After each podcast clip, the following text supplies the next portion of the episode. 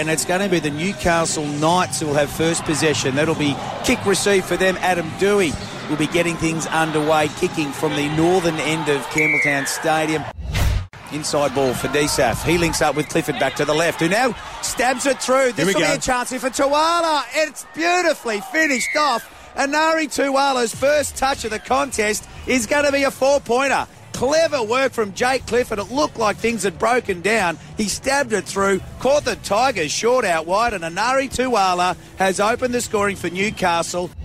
Brailey had a dummy half. He's got him going well. Clifford, better. lovely ball at best. Now it's Enari Tuala who's got a double.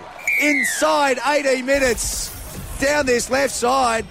It's come up roses again for Newcastle. Lovely play on the left side. Beautiful ball from Clifford.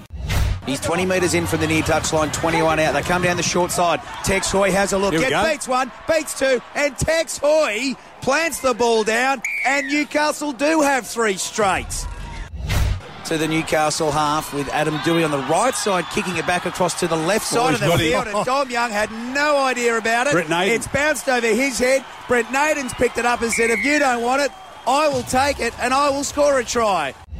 Madden under pressure fires a great pass across. Well and it's going to be try time here for the Tigers. Kepaoa has finished it. They've gone back to back here, the Tigers.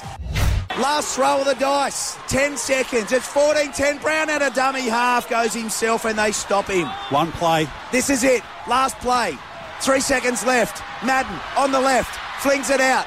Finds Kepaoa one on one. He offloads. Oh, it's knocked on by Daine Laurie, and that's the game.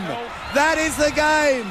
The Knights have hung on after a week from hell. Triple M.